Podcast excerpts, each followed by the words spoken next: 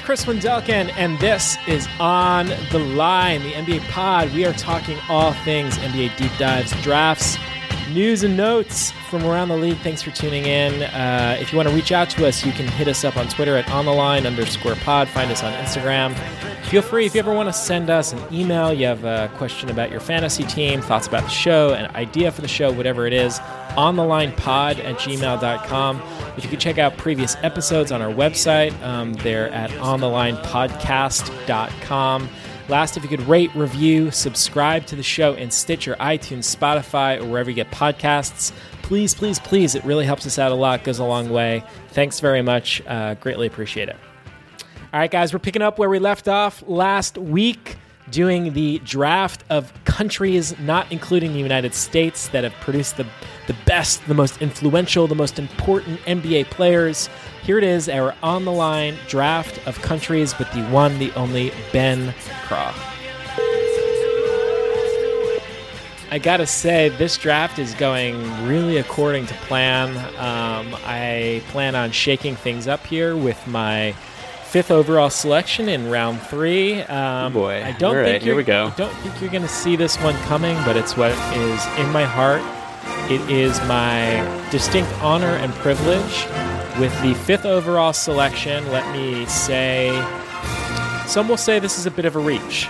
Um, Okay. I don't think so. I think I'm making a talent grab. I think I'm betting on the future here, Ben. I am very proud. Ooh, I know, I know, I am know. very proud, Ben, to, Yep. to draft, to select Team Cameroon. Cameroon. Yep, I knew it. As soon as you said future.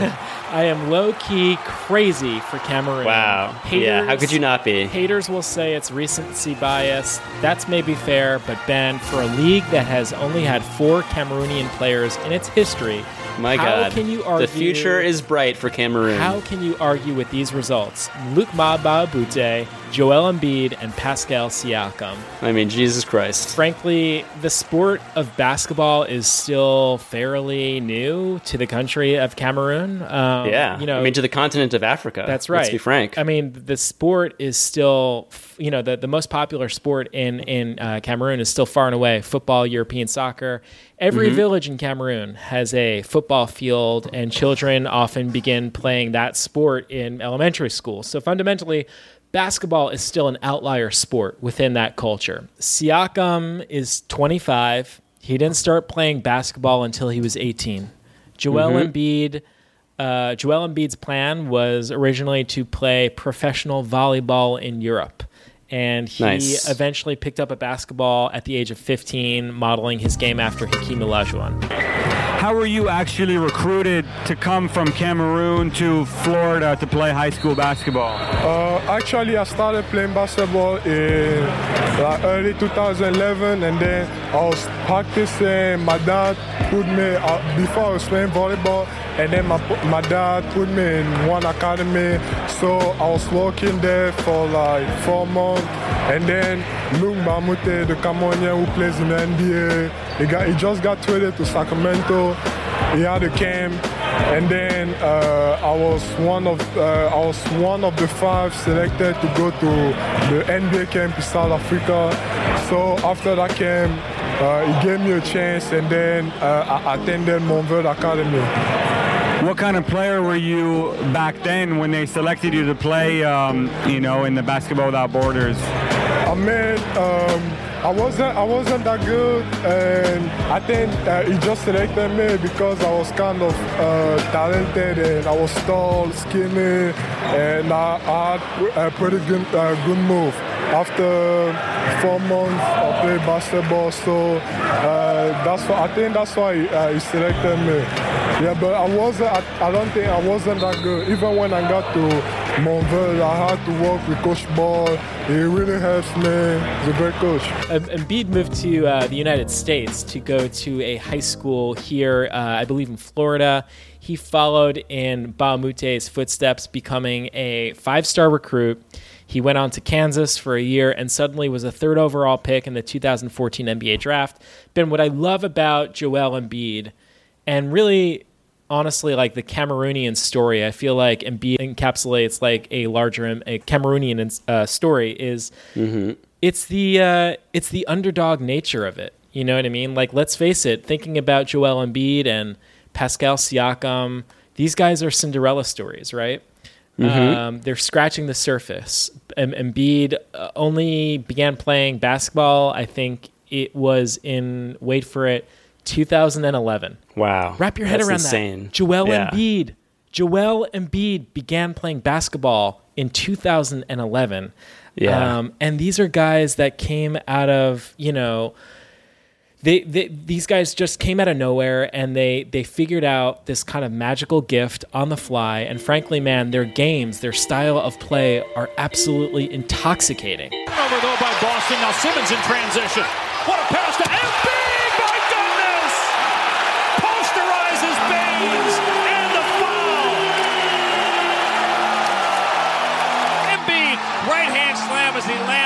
Aaron Baines. And they're going to call a foul. Joel Embiid pops the mask off to ignite the crowd. Fargo Center and beat on his first touch. Right to work on Nene. You take that, Nene.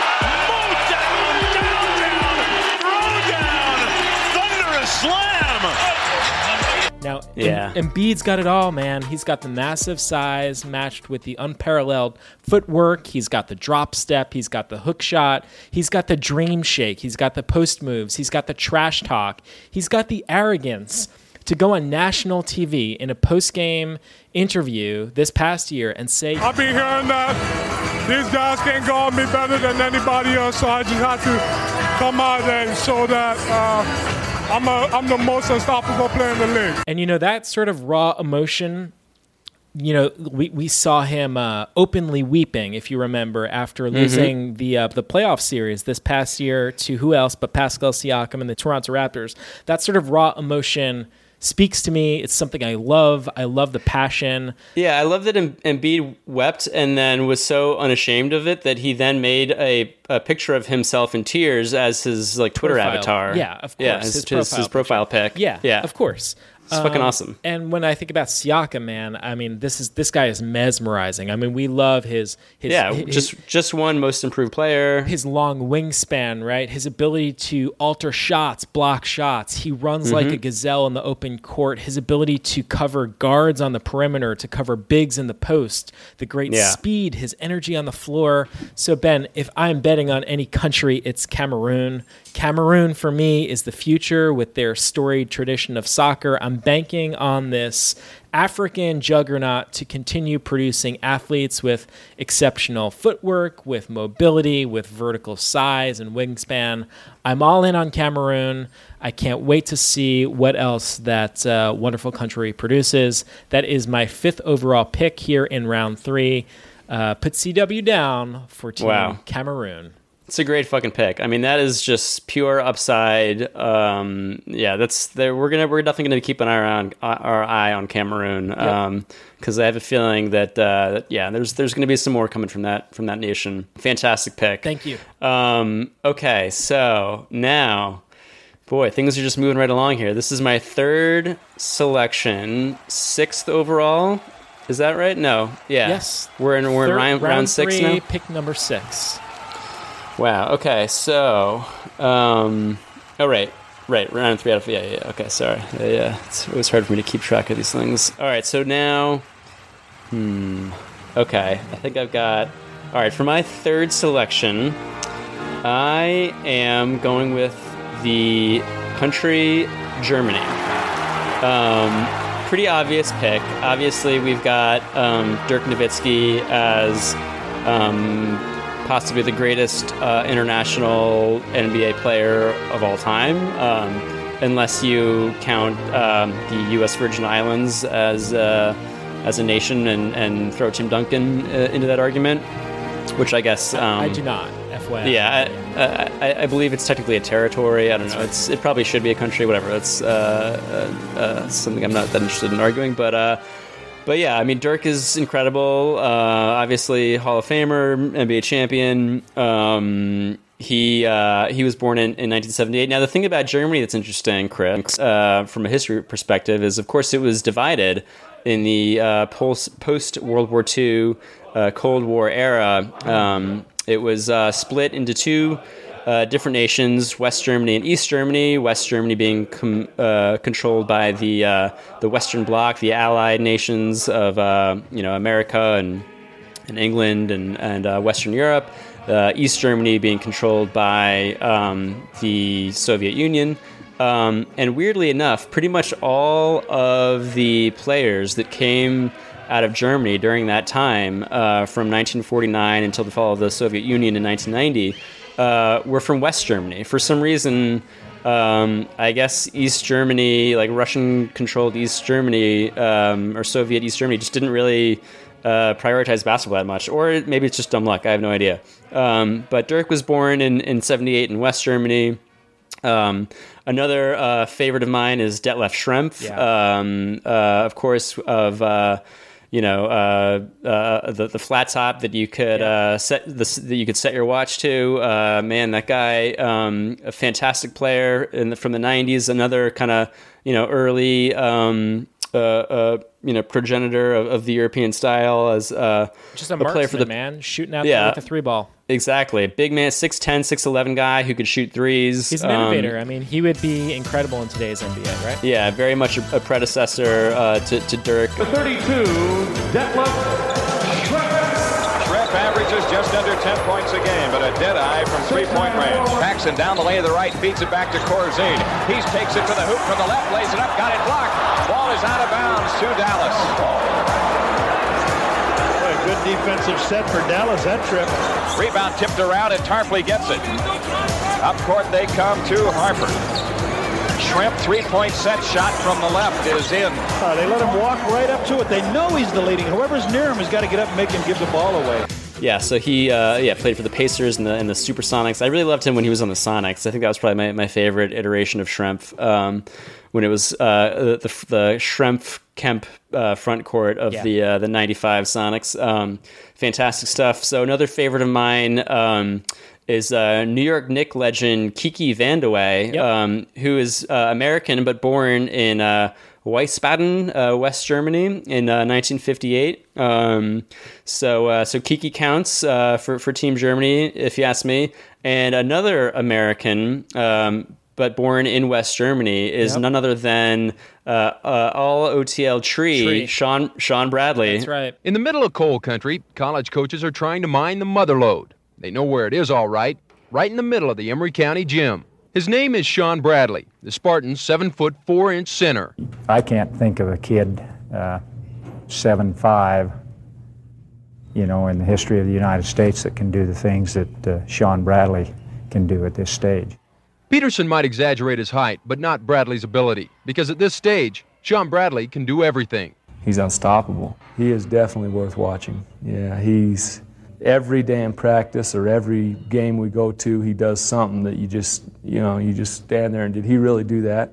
The answer is yes. born in 1972, also again in West Germany. Um, and he actually did represent Germany in international play um, when he was uh, younger.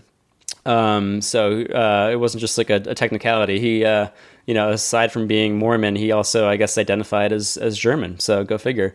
Um, but then another. All right, so this is a kind of a deep cut, but a guy that I have been dying, dying to talk about ever since. I think I know ever, where you're going. ever since I uh, I started researching this for this draft is a is a guy who was born in Munich, Germany in 1962 Hmm. by the name of Uwe Blob. I'll tell you, there's been a lot of guys that come in here. You have Shawn Bradley, Erick Dampier, Reggie, a former teammate of yours, Sagana Diop, Bruno Sundov, Sean Rooks, and Calvin Booth. Uwe Blob. What do you miss? Are you miss Uwe Blob? I was waiting for you to follow Oh, up, okay, Kev. yeah, all right. Didn't they have Benga here? That's Uwe spelled U W E, last name Blob, B L A B, but pronounced Blob. Um, yeah, uh, went to college in Indiana, um, and then played uh, had a had a pretty brief NBA career, but uh, played for a few seasons with the uh, with the Mavericks from 1985 to 1989. Um, you know, really just kind of a, a, a role player. Never really played more than like 10 minutes a game. Uh, finished up his career with a, a few games in Golden State and uh, and San Antonio um, in the uh, late '80s. Um, but the guy's name was so that's gonna that's gonna, gonna- help. you're gonna make that's gonna help Team Germany. Yeah, Yeah, you're gonna make um, yeah. And then one more, probably the guy that you thought that I was gonna mention was Carlos Boozer, Mm. um, who was uh, born in in West Germany in 1981 to American parents and grew up in the USA, but um, but yeah, for some reason I don't know uh, exactly uh, why his parents were there at the time, but he was um, surely enough born in Germany. So Carlos Boozer of course, uh, another um, previous uh, draftee in, in our hair draft. Um, we love we love Carlos. Um, and then of course there's some uh, some some more modern guys like Maxi Kleber. Um, Dennis Schroeder was born in Germany. Daniel Theis, Mo Wagner. Um, you know these guys. Uh, you know s- s- maybe have some uh, Moritz Wagner and Isaac Bonga both recently traded by Right, Isaac Bonga, by yep. LeBron to the Wizards for cap space. Team Germany right. is on notice. Let's just say LeBron, you are on notice by Team Germany. Yeah, I would say that's that's that's fair. Um, so uh, so yeah, I mean when you got guys like like Shawn Bradley, Kiki, and uh, I could not be more excited and proud Yeah. to select Germany with my uh, my third pick. Yeah, man. Uh, in our in our country's Obviously, the accolades for Dirk speak for themselves. I mean, uh, 2011, uh, 2011 NBA champ, NBA Finals MVP in 2011, 2007 Most Valuable Player, 14-time All-Star, 12-time All NBAer. He's a Mhm. member of the 50, 40, 90 club in 2007, NBA three-point champ. Um, you know, this is a guy that was won like uh, Mr. Germany. He was like German Sports Personality of the Year. I mean, he he's a first ballot Hall of Famer. You know, Mhm. Dirk Nowitzki is basketball in Germany. Shot clock at four. Nowitzki, high arcing three. Oh! A rainbow goes through.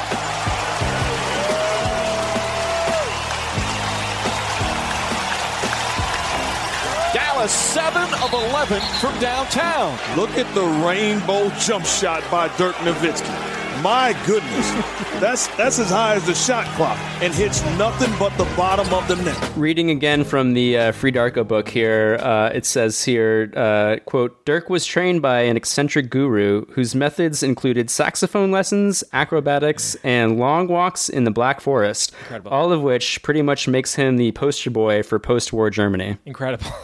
Yeah. I love, So- I love, I love. Yeah. All right, man. I love Germany as your uh, s- uh, as your third overall pick in round three here with pick number six. I'm up. God We are, we are now in round 4 Mhm. Uh, this is pick number seven overall, round four. Team CW is up with our fourth overall selection. Team CW is very proud to select. Oh boy. Oh, Canada. That will be Team Ah, yes. Of course. um, let's start with the heavy hitters here, man. So we go with uh, Steve Nash, Tristan Thompson, Sammy the Bear, that's Samuel Dalembert, Jamal Murray, Andrew Wiggins, Shai Mhm. Gilgeous Alexander, a versatile bench compo- uh, comprised of guys like Rick Fox, Bill Wennington, Jamaal Magloire, Corey, Dro- Cory Joseph, Kelly Olynyk, Dwight Powell, Nick Stauskas, Tyler Ennis, Robert Sacre, uh, Dillon Brooks, uh, Kem Birch. Ben, Mm, Ben. mm. Simply put, the depth for Team Canada is like no. I mean, other. you didn't even mention. Did you mention Tristan Thompson? I did mention Um, Tristan at the time. Oh, you did. Okay. Did you did you mention Todd MacCulloch? I don't know that I've come to terms with it. I mean, I know that it's it's happened, and um, it seems kind of surreal. It's kind of that uh, butterfly effect, closing doors, and I start thinking, you know, what if I could have played more? And then, you know, then I start you start thinking, you know, did I, you know, it's not about the the money. I would have made more money, but but so what? The province of Manitoba has produced its share of world class athletes. But only one has ever gone on to play in the NBA. Todd MacCulloch got to live out every young basketball player's dream. You got. I mean, come on now, Todd MacCulloch, um, integral integral member of that 2001 Sixers. Uh, 76ers finals team. Of course. yeah. And uh, did you say Nick Stauskas also? did. Sa- I- S- Sauce Castilla. Yeah. Yeah, Sauce Castillo. Um, obviously, ice hockey is you know the national sport here in Canada. But Ben, like make no mistake, uh, they're crazy for hoops in the Great White North, where it has. They're a- crazier, and they're getting a lot more crazy. I feel like much like Cameroon, this Yeah. is a pick with very, very high upside. They're coming. They're coming.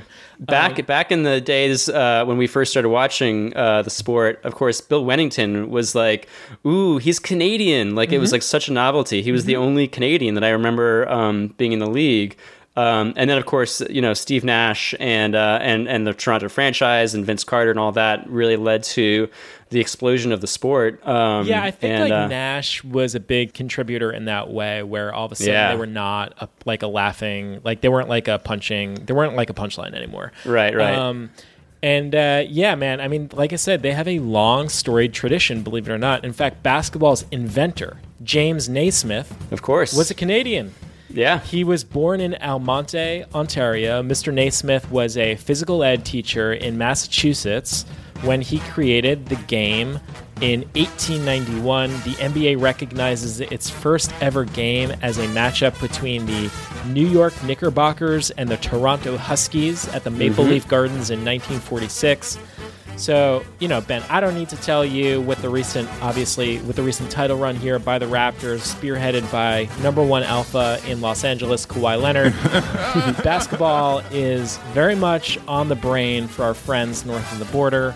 Yeah. Um, yeah, man, I'm excited about the the prospects that they that they have been producing the last. I mean, I mean, years. between between RJ, SGA, Jamal Murray is one of my favorite young guys. Yeah. Oh yeah, yeah. RJ Barrett, of course. Of course. Yeah. Yeah. I mean, he's the next goat. So Yeah. yeah, very exciting stuff. Uh, And while he, and while he wasn't born there, uh, Brazzers, you know, uh, Iggy Brazdeikis, of course, played uh, his a lot of high school ball I in guess Canada. there really is a great connection between the Knicks and New York Hoops and that you know that Toronto hub of basketball. Yeah, because, I would say so. I mean, there does seem to be a pipeline between Canadian basketball players and and the New York Knicks. So Mhm, very mhm. excited uh, to draft Team Canada in the uh, fourth round here with my seventh overall selection.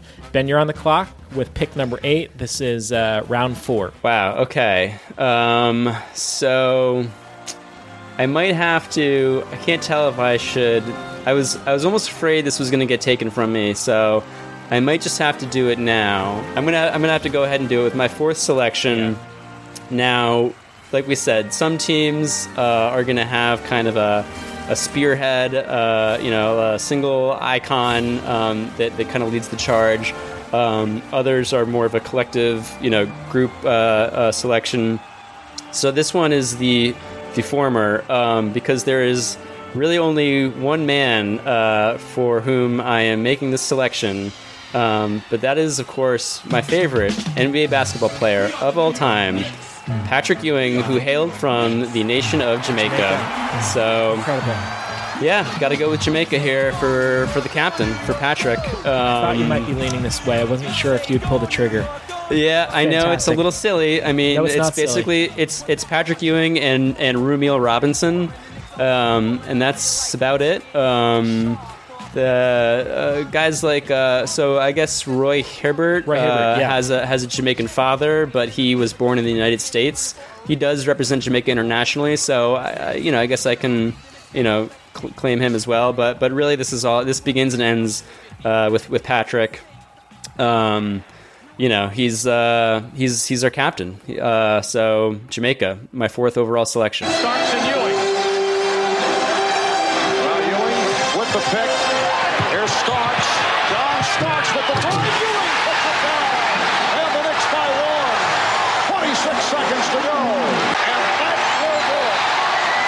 The New York Knicks headed to the NBA Finals to go up against the Houston Rockets beginning Wednesday at the Summit.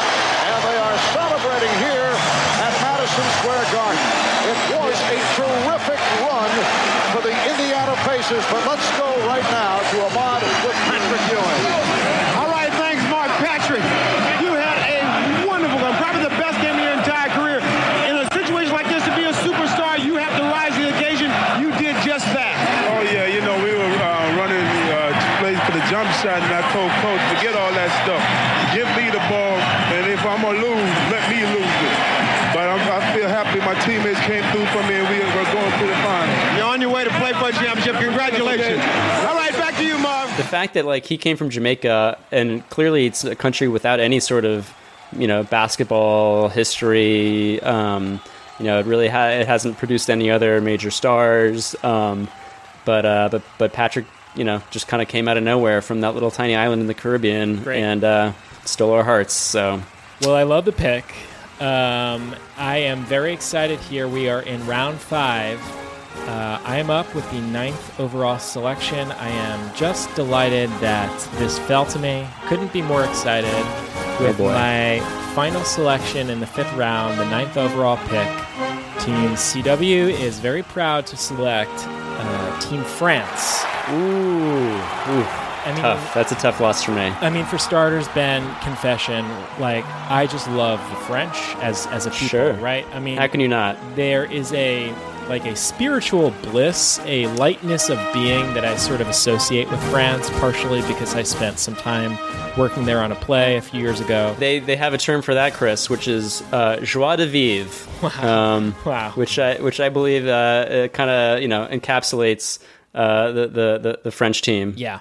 Uh, some of the headline attractions for Team France Rudy Gobert, uh, Tony Parker, who was originally Mm. born in Belgium, but we sort of spiritually associate him with France. Uh, Sure, he was raised in, in France and is a French citizen. Boris so. Boris Diaw. Um, Boris. I mean, that guy. He's kind of like. Yeah. If he's not the captain, he's the mascot. yeah, Boris. I I'm, I have quite a bit to say about Boris. Let me just run through this roster here. sure, we'll, sure, We'll sure. come back to Boris. Uh, Joakim Noah was born in the United States, but we sort of associate Joakim's dad, Joakim and his dad. His dad was a legendary French tennis player, Yannick. Uh, you know, he. I feel like he is. Uh, Maybe spiritually French. Well, He's he's a bit of an asterisk. yeah, yeah. Um, I'll give you. I'll give you a half. A half counting. uh, half Jan. Mahinmi, Nick Batum, Kobe Stopper, uh, Mike, uh, Michael Pietrus, Ronny Turiaf, Evan Fournier, Karen, Kevin Serafin, Joffrey Lauvergne, stud point guard Frank Ntilikina, Guerschon Yabusele, uh, uh, Elie Okobo. The list goes on and on and on. Um, and you know, like Ben, as was the case with many of these European countries, the lead dog sport here is is football, soccer, right? Mhm. And the French national team had good results in competition over the years, winning their first Eurobasket in 2013. But when I think about the Frenchmen in the NBA, I often think about like a few different things. Um, the first is like on brand for the French. Many of these guys are often considered like kind of enigmatic, not not in a bad way, just meaning like they're a bit hard to pin down. They're they're Mhm. they're unique guys. They kind of beat to a different drum. And Boris Diaw to me really takes the cake here. Yeah. Um, Talk about Boris for a minute. So when Boris was traded from the Spurs to the Jazz in 2016, he made the drive from Texas to Utah, stopping at various like national parks along the way. Mm-hmm. All the while bringing his portable espresso machine to each and every stop. Literally, there are photos of Boris at a totally deserted Grand Canyon running a mini espresso machine from like a battery operated generator at the Grand Canyon, sipping espresso. Uh. Boris was such a coffee head during his Spurs days that he had an espresso machine installed into his locker. Hmm. Um, he was also famous, I believe, for his his use of hand lotion. He definitely used hand lotion. Listen, he used hand lotion. Listen, when most people check into a game, LeBron famously wants to dry his hands with powder, right? Like the chalk powder. Reggie Miller Yeah, did the no, same no. thing. Boris Boris doesn't want- wants yeah. his hands moist. so he puts on hand lotion. I forget the brand, but I remember once on a podcast Uh. with Zach Lowe, Boris talked at length about. I think his teammates were trying to steal bits of his hand lotion, and he had this. he had this special bits of his hand lotion. Yes, he had this special. Like they would try to get like a pump from like the little like thing.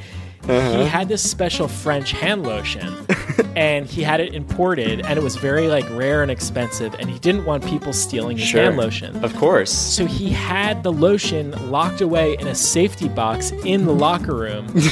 uh, Boris is just the he's just the best man. He would take Oh his dogs. God. He has two uh, two giant huskies. He would take his dogs running when he was living in Utah, and he would uh, he he posted videos of this. Boris would take his dogs into the mountains in like out in, out in Utah.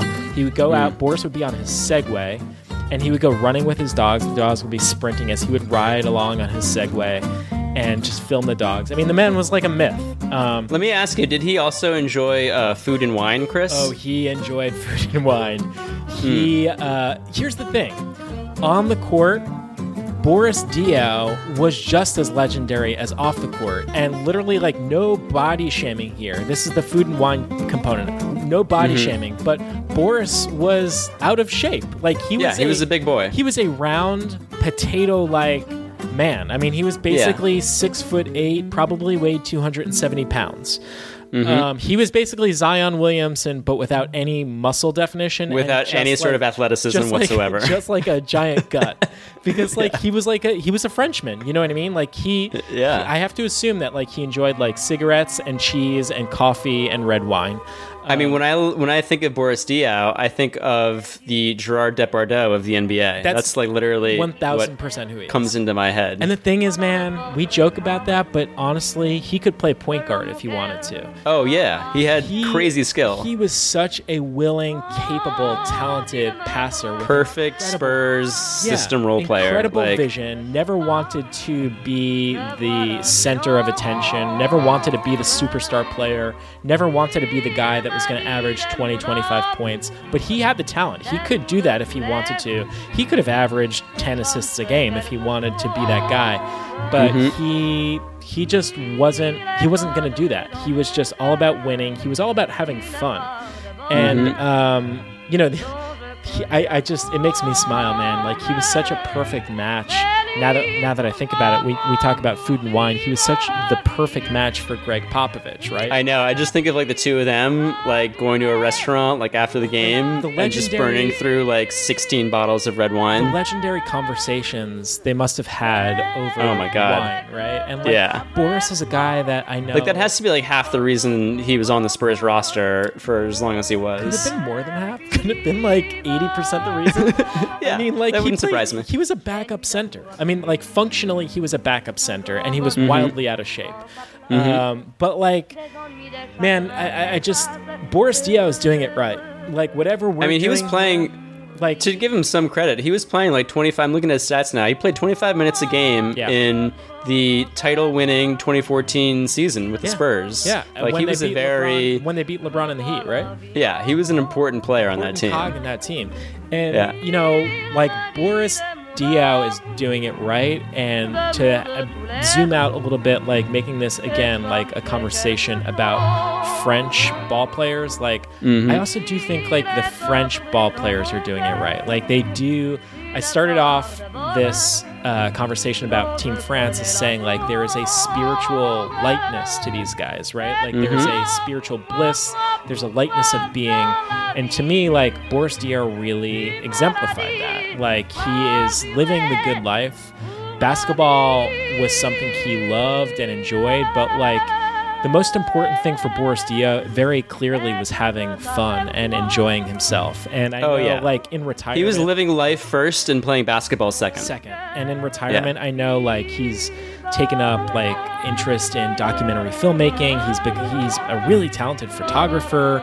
Um, he's sailing. I know at one point he was sailing around the world and uh, like filming it and you know posting clips on social media. Like, goddamn, the guy, yeah, man, like the guy's just doing it right, and it makes me happy that someone with that same sense of like freedom and independence and like spiritual bliss is Mhm. playing like brought that to the court like that Mhm. that that was like the that was the epicenter of his game you know what i Mm. mean like that same sense of curiosity and fun and exploration was the way he played the game of basketball and that to me is like actually very very inspired and cool um other so well so well said yeah, man. right Other there. thing, other other things when I think about French ball players, uh, shifting the conversation off Boris a little bit is like often these guys are very much like Swiss Army knives, right? Like they are Hmm. guys who do multiple things very well. So we talk about Boris Diaw.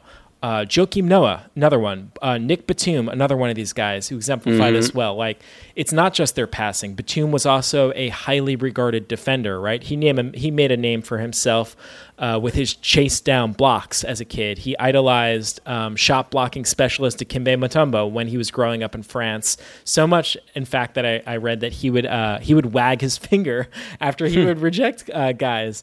And Nice. what was interesting was as he transitioned to the NBA, suddenly he his competition he wasn't outsizing his competition anymore, right? Like Mhm. in the NBA, he was no longer the tallest kid on the court, so he quickly became one of the most versatile wing defenders, right? And he became this great on-ball defender, much like fellow countryman uh, Mickael Pietrus. Again, this is the guy that shut down, locked down Kobe for all these years, right? Playing with the Orlando Magic. Eventually, I think he became a, a teammate of Kobe's on the Lakers. Um, so again, you see like this this gritty defensiveness with some of these French players, a willingness to pass, always put the team first. Um, I love the French man. I love watching French ball players play. We didn't we didn't even talk about Tony Parker. This is a guy who is, you know, a big time winner, a, uh, a an offensive uh, savant in his own way, and Mhm. um, enjoyed the good life. You know, was I, I know was uh, who was he married to?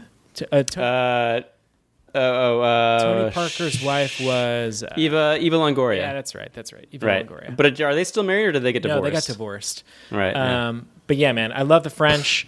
Team France, very proud to select them with my final selection here in round five. Um, ben, you're on the clock. This is the 10th Wow. overall selection in our country's draft. All right, fantastic pick. Uh, so happy that the French could uh, could make it onto the board there. Um, they absolutely deserve a spot. With my final pick, the tenth selection in our non-American countries draft. Um, whew, this is this is not easy. I got a couple names left, but you know, I think I'm gonna have to go with. I'm gonna go with Nigeria, and once again, this is mainly driven by one man, and one man alone, and that man, of course, is Hakeem Olajuwon Yeah. Who, for my money, I mean, I guess you can't say he's the greatest center of all time uh, because Kareem Abdul-Jabbar exists, but he might be the most talented center of all time. Um, I mean, the guy's an absolute legend. Um, uh, you know, uh, like again, he he came from Nigeria at a time when that country and that continent was not producing basketball players. Um, he was born there in uh, in Lagos, Nigeria, in 1963. Um, grew up playing soccer because that's, of course, what uh, you know most kids played um, in that country at that time. Um, he famously did not uh, play basketball at all until the age of 17, much like uh, you know Embiid and, and Siakam, who are his you know kind of spiritual descendants. Um, you know, the guy grew up playing soccer, so um, and that of course uh, you know uh, helped contribute to the agility and the footwork that he would later use um, to uh, just incredible uh, effectiveness in his NBA career. Um, and yeah, I mean, the guy's obviously a two-time NBA champion. Um, puts you know put up some of the most insane stat lines uh, the game has ever seen. He was he was a guy who I'll never forget. Like the experience I had watching Olajuwon as a kid. I um, obviously was a Knicks fan, diehard Yep. like you. Um, and in 1994, in the NBA Finals, uh, the Knicks faced off against Olajuwon's Houston Rockets, and uh, they beat the Knicks in absolutely heartbreaking fashion. It was the first time uh, a sporting event has ever made me cry, um, and I'll like never forget the feeling. And I hated Olajuwon uh, deeply, and I wanted him to lose and fail. Um, you know, for the rest of my life um, until the next year when he came back to the finals, um, this time as kind of an underdog with a, a lower seeded Rockets team. Um, but he was going up against uh, Shaquille O'Neal the Orlando Magic. And I'll never forget, like, going into that series thinking, all right, yeah, like, you know, I don't really like Shaq either because he's, you know, in the same division as the Knicks and you know, he was kind of like the new guy on the block, replacing uh, our hero Patrick Ewing as like the younger, better center in the East. Um, and so, but I was still like, you know what, whatever. I don't hate him as much as I hate Olajuwon. I'm rooting for the Magic in the '95 NBA Finals. And then I watched those games, hmm. and I watched the way Olajuwon just like systematically dismantled Shaq in that four game sweep. And by I swear to God, by the end of that series, I was a fan. I Yeah. was like completely against all like emotional desire. Um, uh, I was just like, I cannot help but be like so thoroughly impressed by this guy that like I actually I find myself rooting for him. I root for like the beauty and the grace of his game and his just sheer brilliance on the basketball court. Like he was, um, he was just a you know a seven foot tall magician. Um, I mean, he systematically like picked apart O'Neal Oh, in that in that finals. I honestly had an uh, almost identical experience where, like, Yeah. you know, I mean, I was heartbroken after the Knicks lost that '94 finals, and I never could imagine myself ever rooting for Hakeem Olajuwon, but. When it was Shaq versus Olajuwon, it was like, God, I hate both of these guys. I couldn't, you know, I, I had no idea who I could possibly root for, how I could go about having a rooting interest in that series. And Right. within a game or two, it was like, oh, I'm rooting for this Olajuwon guy because he is literally taking this new young hot hot stuff kid to school. Like he is Mhm. just literally taking him to the woodshed and like he outguiled him, man. Like Yeah. it, it was I- it was I- I- brute force. It was the brute force and strength of Shaq versus like Right. this sage, wise old like sensei. Olajuwon to the corner. Olajuwon off the fake through the foul. He knew he had O'Neal. Hakeem, the total repertoire on display tonight. The turn and face. He's lowering the ball a little bit, forcing Shaq to back up. That gives him room to deliver his shot. Olajuwon. Yes, and the foul. He was a fucking sensei. He was like an old wizened ninja warrior, and yeah, of course, Shaq much bigger, much stronger. Um, And I think there was like and- sort of this like presumptive feeling that like, oh, this is this is going to be the young powerhouse Shaq, like you know, like setting the world on fire and like letting. Oh yeah, it was like the his time to like take over the game. Right, and like it could not have like worked out more the opposite way. Yeah, yeah, it was a beautiful thing to watch. Um, of course, you know he he dismantled all the centers of that era. Ewing, uh, David Robinson, uh, of, of course. Uh, right. one of, one of our favorite kind of like NBA uh, moments was uh, when Olajuwon f- faced off against Robinson right Robinson. after Robinson had won the regular season MVP award Mm-hmm. and was uh, presented with the award uh, prior to, to Game One of the of the Rockets Spurs series in uh, that was in '95, I believe. Um, Yeah. and then and then Olajuwon just absolutely embarrassed him. Follow it. Again. Olajuwon with 37. Hakeem now has to push himself.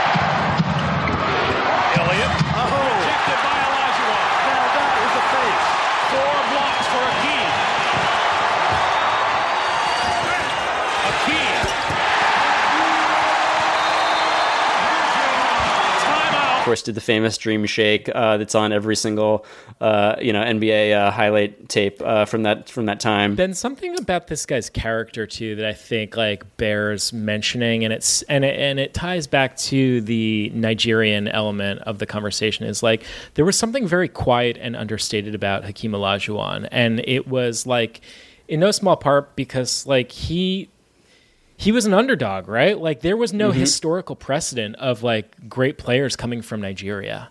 So Oh, yeah.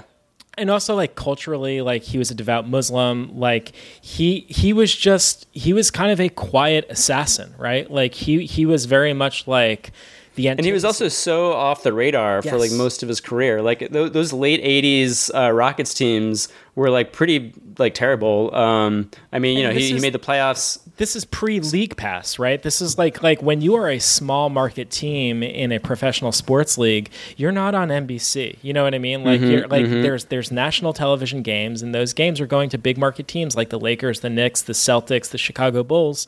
It was rare to see these like San Antonio Spurs teams or rare to see these the Houston Rockets or the Charlotte Hornets, you know what I mean?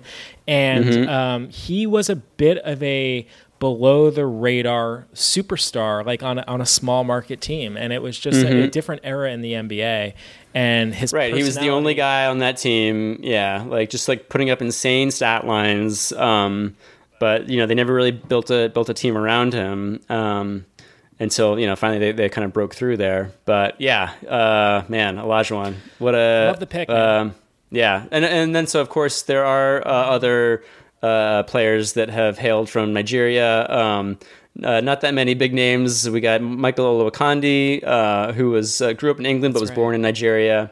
Um, Josh Okogie actually was born in Nigeria, but um, before moving to the U.S. Um, and then I don't know if you remember this name, but uh, a uh, a very uh, short-lived career with the New Jersey Nets. But Yinka Dare, can I get a Yinka Dare. Yinka? Yeah, Yinka yeah, Dare, yeah. Remember him? Of course. So he's he's yep, he's Nigerian. Um, uh, I feel like I don't yeah I don't know really what happened to him, but he was kind of like I don't know. I always kind of liked him because he had a the crazy name and um, but uh, yeah, that's kind of about it as far as Nigeria goes. But um, but man, gotta give props to Olajuwon for uh, like really being like the first. Um, I mean, it was like him and like I guess Manute Bol. Um, Manute Bol was from uh, Sudan. That's Hmm, right. that's right, that's Um, right, that's right. But but yeah, Bol and, and Olajuwon were like uh, pretty much like the first. Uh, I feel like they were like the first guys from from anywhere in Africa that that really made it in the NBA. Right. Um, but anyway, yeah. So that's my pick, Nigeria, to round to round things out here. Let's. Uh, you want to fire off some notable mentions here? Car- countries that didn't Sure. make the draft board, but uh, are are worth mentioning. Uh, I'll start us off here with. Um, I feel like a very modern pick, someone that a country that's going to be a major player here moving forward is the country of Greece, right? And um, when we talk about Greece, they don't necessarily have a strong track record history, but obviously they are the home country of current NBA MVP Giannis Antetokounmpo. Giannis, uh, You gotta imagine that guy's inspiring some kids back home. Exactly, and uh, actually, both of Giannis's brothers are currently in the NBA. Lesser-known players Kostas Antetokounmpo and Thanasis Antetokounmpo. I think I said their names right. Play Mhm. for the uh, uh, uh, Thanasis, I believe, just signed with the Bucks, and I believe Kostas plays for the Mavericks. Both like kind of end of the bench players, but Mhm. uh, keeping an eye on them, and I'm excited to see what else that country may produce. Um, yeah, anyone else that you wanted to mention here, Ben? Um, I would love to give a couple quick shout outs. Um, this is, uh, again, kind of a single player country, but uh, one of my favorites growing up, uh, uh, New York Knick backup guard Rolando Blackman, uh, hailing from the country of Panama. Oh, great. Um, which I thought was, was kind of fun. Um, a couple others. Oh, um, we got to talk a little bit about Brazil. They've they've had a, a couple uh, pretty awesome guys. Leandro Barbosa. That's right. Um, one of my one of my favorite players on those you know seven seconds or less Suns teams. Um, that guy was an absolute blur on the basketball court. Um, of course, they also had uh, Varejao, Nene, um, Thiago Splitter. Um, a couple, a couple of names there. Um, Bosnian Herzegovina um, has uh, has produced some, some big names like Jusuf Nurkic, um, uh, Vladimir Radmanovic. Uh, so Bojan Bogdanovic is, uh, I guess he's Croatian, but he was actually born in in Mostar uh, in Bosnia. Wow. And Okay. Herzegovina. Um, I feel like we need to mention Slovenia. Uh, that was Oh, yeah. was I mean, my Luka- board. I mean, so yeah. obviously this is the home country of Luka Doncic. Uh, Yeah, yeah. Also the uh, home country for guys like uh, Goran Dragic. Uh, you know, this is the Socialist Federal Republic of Yugoslavia, now known as Slovenia.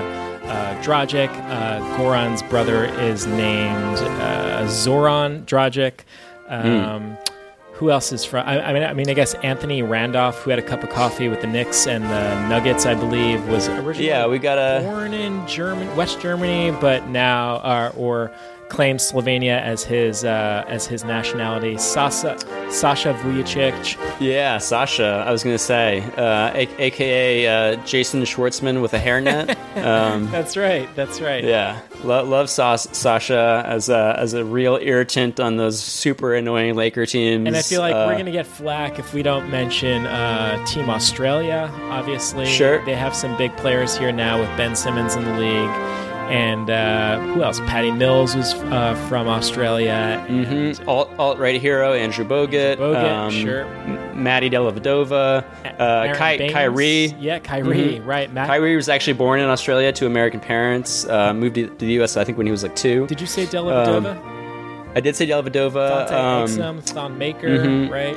Another another big favorite of both of ours, I know, Joe Ingles. Joe Angles. We love yeah, Joe Angles. got to mention Joe. Australia, te- like definitely could have made the cut. Yeah, they sure Um, could have made the cut. Luke Luke Longley. Um, That's right. Uh, you know, again on that very international Bulls team of the '90s, uh, alongside Bill Wennington and uh, Toni Kukoc. And I think like a Um, big influential uh, player here um, in the international game. I mean, like, you know, that's putting it lightly. This guy is an icon. Yao Ming, hailing from China. Of course, Um, yeah. You know, he he put China on the map in terms of the NBA. Literally, they did not exist until until he came. yeah, right. Um, he invented China. yeah, uh, they I think have produced a couple of other centers. Uh, in, Yeah, the the chairman Yi uh, Yi Jian Jian Lian. Yeah. I'm not exactly sure how to I'm pronounce his name, but try to pronounce that Played it played a few seasons with the Nets, I believe. Yeah, that sounds right. That sounds right. Yeah. Um, anyone else you want to mention here? I know. Oh, a quick shout out to uh, Romania. Um, uh, thanks, thanks to uh, George Muresan, and uh, and also Ernie Grunfeld was actually born, born in Romania Oh, no kidding. before moving to the U.S. Yeah.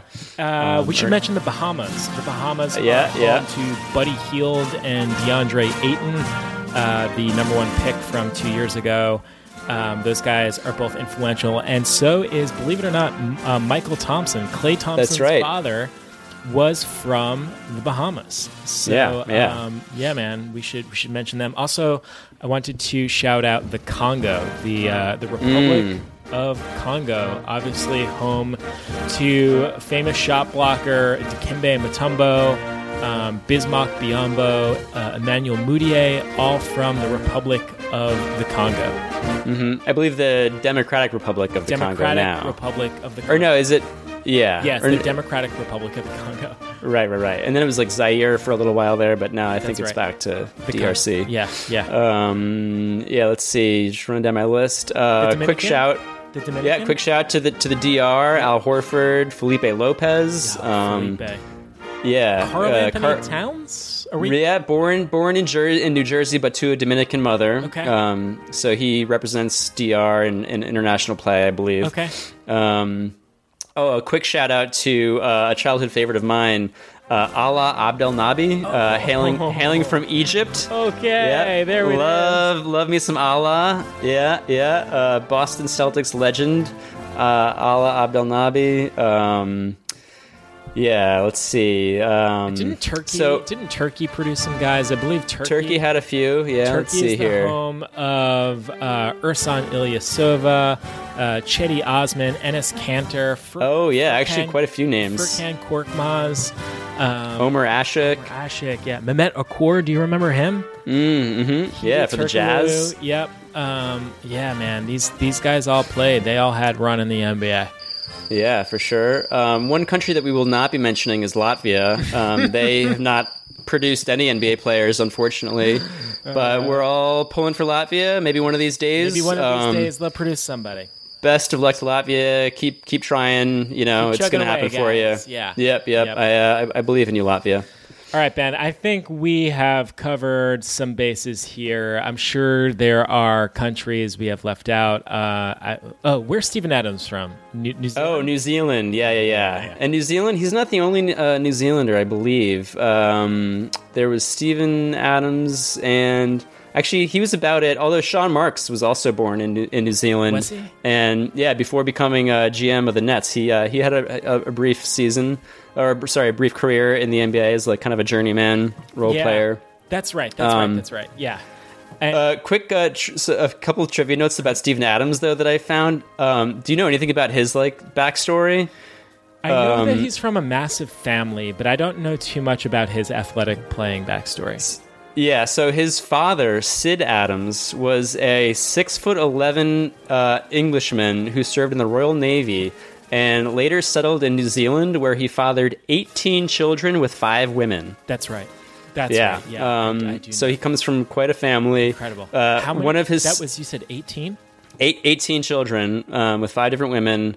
Uh, one, one of uh, Steven Adams' sisters uh, is Valerie Adams, who is a six foot four, 246 pound, two time Olympic gold medalist in the shot put. Wow. Um, so yeah, uh, pretty. That is that's pretty impressive. That is awesome. Yeah. That is Yeah. so cool. So Yeah. cool. All right, man. Well, um, I think we should call it wraps here. Um, Okay. Oh, sorry. One one last. I I have to mention Rik Smits the Dunking Dutchman. I was wondering if we could bring him up. Yeah, yeah. Sorry, this is this is topic. it. This is finally it. But I, I've gotten over my my Rik Smits' uh, trauma from from a previous draft. Uh, we uh, we don't need to get back into it. Yeah. Um, but but Rik Smits was on my list. Uh, sadly, the, the Netherlands has really not produced much uh, besides him It's in terms of uh, ball players. Dunking Dutchman. Yeah. There was one other guy named Swen Nater uh, who uh, who had a brief career in like the late seventies. Um, But yeah, I mean, it's always nice to, to see a Sven out there. Dude, this was Um, epic. Uh, yeah, I think we covered it pretty well here. I think I I am really satisfied. Do you feel good about this? I feel good about this. Man, I feel great. Should we run back the? Uh, did, did you did Yeah. you keep the list? All Should we run them, so run them back? here, uh, here is how everything shook out. So, Team BC, Team Ben is Lithuania, Hmm. Serbia, Germany, Jamaica, and Nigeria. Incredible! Wow. I love that Yeah. squad, man. I, So happy I with love that. that. squad. And Team CW, we have Spain, Croatia, Cameroon. Oh man, I, I I'm Mm. I'm so psyched. Uh, Canada and France. I just I, Yeah. am delighted Ugh. delighted with that squad. Yeah, I love how you really you really thought about like not just your individual players, but like the the collective spirit of your teams. Uh, I love that approach. Um, man. Yeah, really. Yeah, really, really, really impressive work on your end there. Well, this was super fun. We will be back next week with either another draft or, depending on the state of the league, maybe we'll be talking trades, free agency. Uh, we shall see. But Ben, thanks very much for hopping on the line here, and uh, we'll touch base with you real soon. All right. A pleasure as always, Chris. Happy uh, happy draft season to Happy you, my friend. Happy draft season. Talk to you soon, man. Bye. All right, man. Later. All right, guys. Hope you enjoyed the last and final part two of the country's draft. My name's Chris Wendelkin. This is On the Line. Tweeted us at On the Line underscore pod. Find us on Instagram. Check out previous episodes on our website, onthelinepodcast.com. Please rate, review, subscribe to the show in Stitcher, iTunes, Spotify, or wherever you get podcasts. Have a great week. Enjoy the summer. Enjoy the NBA offseason. This is it. This is the best time to be a fan. And I will talk to you guys next week.